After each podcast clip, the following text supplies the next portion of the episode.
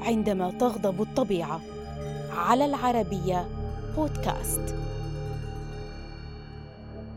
في السادس عشر من ديسمبر للعام 2021 في الساحل الفلبيني وقعت كارثة كبرى. حدث مهول بل مجزرة حقيقية خلفت مئات القتلى وعشرات الجرحى وسوت منشآت بأكملها بالأرض.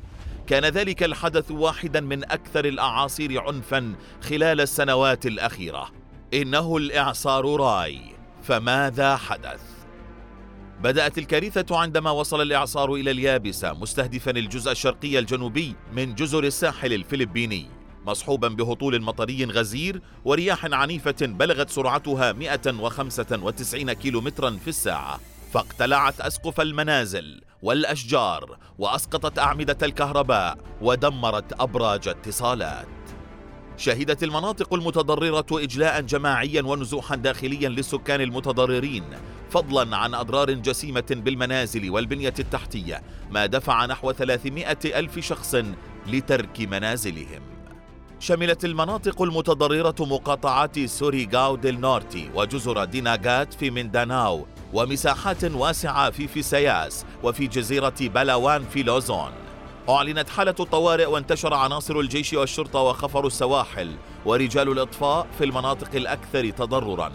فيما نقلت سفن الجيش وخفر السواحل الماء والغذاء والدواء. ووصلت آليات ثقيلة لفتح الطرق التي قطعت عند سقوط أشجار وأعمدة كهرباء. تم الإبلاغ عن 405 حالات وفاة و52 في عداد المفقودين و1371 جريحا. كما تضرر أكثر من مليوني منزل. أكثر من 400 ألف منها دمرت بالكامل. قلب الإعصار الحياة رأسا على عقب. فدمر حقول المزارعين وزوارق الصيادين. وضرب السياحة ومصادر الرزق التي يعتاش منها السكان. حيث قدرت الأضرار التي لحقت بالمحاصيل والماشية والدواجن ومصايد الأسماك والمرافق الزراعية بنحو 17 مليارا و800 مليون بيزو فلبيني. في حين قدرت الأضرار التي لحقت بالبنية التحتية بنحو 30 مليار بيزو فلبيني. غادر الإعصار الذي نشأ فوق بحر الصين البلاد في السابع عشر من ديسمبر. لكن الجروح التي تركها في جسد الجزر الفلبينية قد تعيش مع سكانها مدى الحياة.